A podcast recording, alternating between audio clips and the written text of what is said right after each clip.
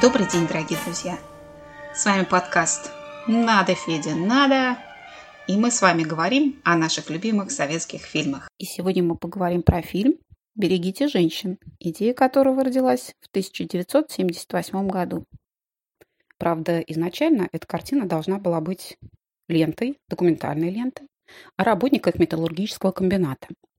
Заказ на создание сценария получил режиссер документальных фильмов Анатолий Козак, и он поехал на крупный металлургический комбинат, где стал изучать производственный процесс. Но там ему повстречались женщины, которые работали на сложном производстве в горячих цехах, и у него родилась новая идея – написать сценарий про этих сильных девушек. Он создал сценарий, но история оказалась очень банальной. Фильмы про девушек-передовичек снимали в то время постоянно, поэтому новую историю никто экранизировать не хотел.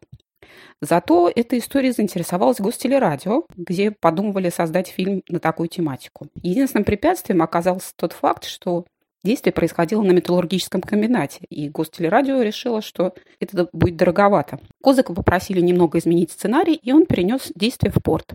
Однако этот сценарий тоже не особо пришелся ко двору, и для его доработки пригласили режиссера Виктора Макарова. Это был довольно небанальный выбор, потому что раньше Виктор Макаров не имел никакого отношения к большому кино. Он работал режиссером на ленинградском телевидении. Однако Макаров славился пристрастием к музыке, у него очень хорошо получались музыкальные передачи, и у него было отличное чувство юмора. И как раз в этой стилистике он сценарий и переработал. Добавил туда комические моменты, добавил музыкальные вставки. Ну, в итоге получилась довольно милая история, и чиновники решили, что снимать ее тоже должен Макаров. И таким образом Виктор Макаров отправился на Одесскую киностудию. Правда, в Одессе все как-то сразу пошло не так. Виктор Макаров не очень понравился руководству Одесской студии, сценарий вызвал недоумение, Музыку вообще назвали устаревшей, просили заменить. И пока утрясали все эти вопросы, решали, что и как будет дальше, случилось новое ЧП. Картину должен был снимать оператор Виктор Булаенко, очень опытный оператор Одесской киностудии, но его срочно вызвали в Москву. Дело в том, что это было лето 80-го года, в Москве шла Олимпиада. Булаенко, настоящий профессионал, должен был работать там. Естественно, никакой надежды на то, что он быстро вернется, не было. Поэтому пришлось искать нового оператора. Тут на Одесской киностудии вспомнили об операторе Александре Полынникове, уже довольно опытном операторе. Было известно, что Полынников не прочь попробовать себя в режиссуре. Да и сам он этого не скрывал, он давно мечтал стать режиссером. И тогда руководство Одесской студии вызвало его и предложило снять фильм в обмен на хорошие рекомендации в кинематографической среде. Единственное условие было снять фильм за три месяца. Полынников согласился, но попросил, чтобы его сделали сорежиссером. Студия на это пошла и, наконец-то, достигли хоть какого-то консенсуса.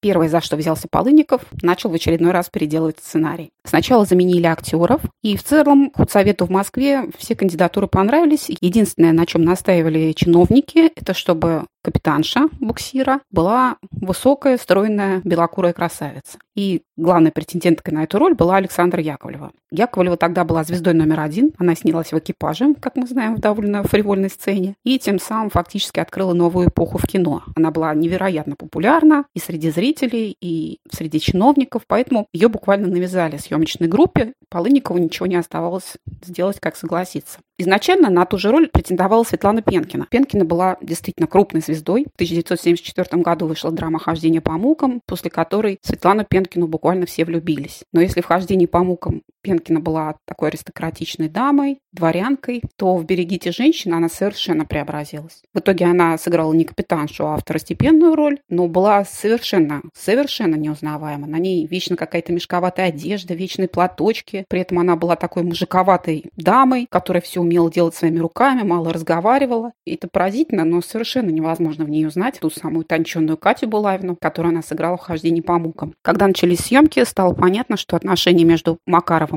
и Полынниковым не очень-то складываются. Несмотря на то, что конфликты между собой они на публику не выносили и договаривались, видимо, где-то за кулисами, не тревожа актеров своими разборками, было понятно, что вместе они работать не смогут. Макарова особенно обижал тот факт, что раскритиковали музыку, которую он подобрал к фильму. Ее все требовали заменить, потому что фильм снимали уже в конце 70-х, начале 80-х, а музыка Макарова была в стилистике 50-х, 60-х. И тут в дело вмешался случай. Александра Полынникова познакомили с Юрием Антоновым. Это сделал режиссер Георгий Юнгвальд Килькевич, с которым Полынников уже работал. Антонов в ту пору был персоной мега популярной, но чиновниками нелюбимый. Обычные люди музыку Антонова обожали, но вот на студии грамзаписи его как-то не стремились популяризировать, пластинки его не выпускались, союз композиторов его не принимали, поэтому ну, чиновники так к нему настороженно относились. Антонов отдал Полынникову несколько песен с неизданной пластинки, написал еще несколько композиций. И самое удивительное, что все песни, которые прозвучали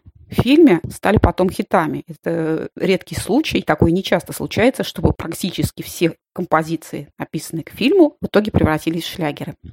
Единственный, кому не понравилась музыка Юрия Антонова, это был Виктор Макаров. Он в штыки воспринял все, что предложил Антонов для фильма, и все это, в конце концов, настолько усилило напряжение на съемочной площадке, что буквально через пару недель Виктор Макаров покинул съемки, и в итоге руководство съемочным процессом полностью перешло к Александру Полынникову. Тут, наконец, все выдохнули. Всем показалось, что наконец-то все устаканилось, теперь съемки пойдут гладко. Но тут новое ЧП происходит. Сбегает со съемок Александра Яковлева. Впоследствии выяснилось, что она сочла сюжет бездарным, картину глупой, своих партнеров какими-то блеклыми поэтому втихаря уехала со съемок. Ее долго разыскивали, долго и безуспешно разыскивали, но потом все-таки нашли. Но Яковлева наотрез отказалась сниматься, категорически заявила, что не собирается сниматься в этом нелепом фильме. В очередной раз съемки застопорились. Но тут, на счастье, подвернулась новая актриса. Ее предложил участник съемок Альгис Орлаускас, который снимался в этой картине. Как выяснилось, с ним в Одессу приехала его жена Марина Шиманская. Марина Шиманская в то время была восходящей перспективной звездой. Недавно вышел фильм «Эскадрон гусар» тучах, в котором Марина была обаятельна, блистательна, роскошна, и Альгис предложил попробовать ее на роль капитанши. Немаловажно, что Шиманская была высокой, красивой, белокурой, как раз тот самый типаж, который просили ввести фильм чиновники из Москвы. Ее довольно быстро утвердили, съемки наконец-то, наконец-то пошли гладко, и осенью 81 года «Берегите женщин» добрался до зрителей. Единственное, что стоит сказать, что 80-е фильм показывали не очень часто, потому что фильмов на похожую тематику было довольно много, и, наверное, чиновники считали, что это не самая выдающаяся картина. Тем не менее, фильм публике очень полюбился, песни из него стали хитами. Юрия Антонова наконец-то признали как композитора, приняли его в союз композиторов, начали издавать его пластинки, и, конечно, он стал мега-звездой советской эстрады. Виктор Макаров вернулся на ленинградское телевидение, очень долго, продуктивно, успешно там работал, но в большое кино он больше не возвращался никогда. Александр Полынников стал режиссером, как и хотел. Он успел доснять картину, как его просили. Ему дали рекомендации, и с тех пор Александр Полынников уже стал работать в кино как режиссер. В итоге картина, которая изначально должна была стать довольно скучным документальным фильмом, превратилась в веселую, буфонадную, гротескную немного историю, которую мы смотрим и сегодня. Но, конечно, одна из главных причин успеха этого фильма – это песни Юрия Антонова, который знает даже молодое поколение, как это ни странно. Ну и в заключение я вновь приглашаю вас присоединиться к своему блогу «Клуб советские фильмы» на Яндекс.Дзене, где мы сможем обсудить эту статью и другие советские фильмы. С надеждой на скорую встречу. С вами был подкаст «Надо, Федя, надо!»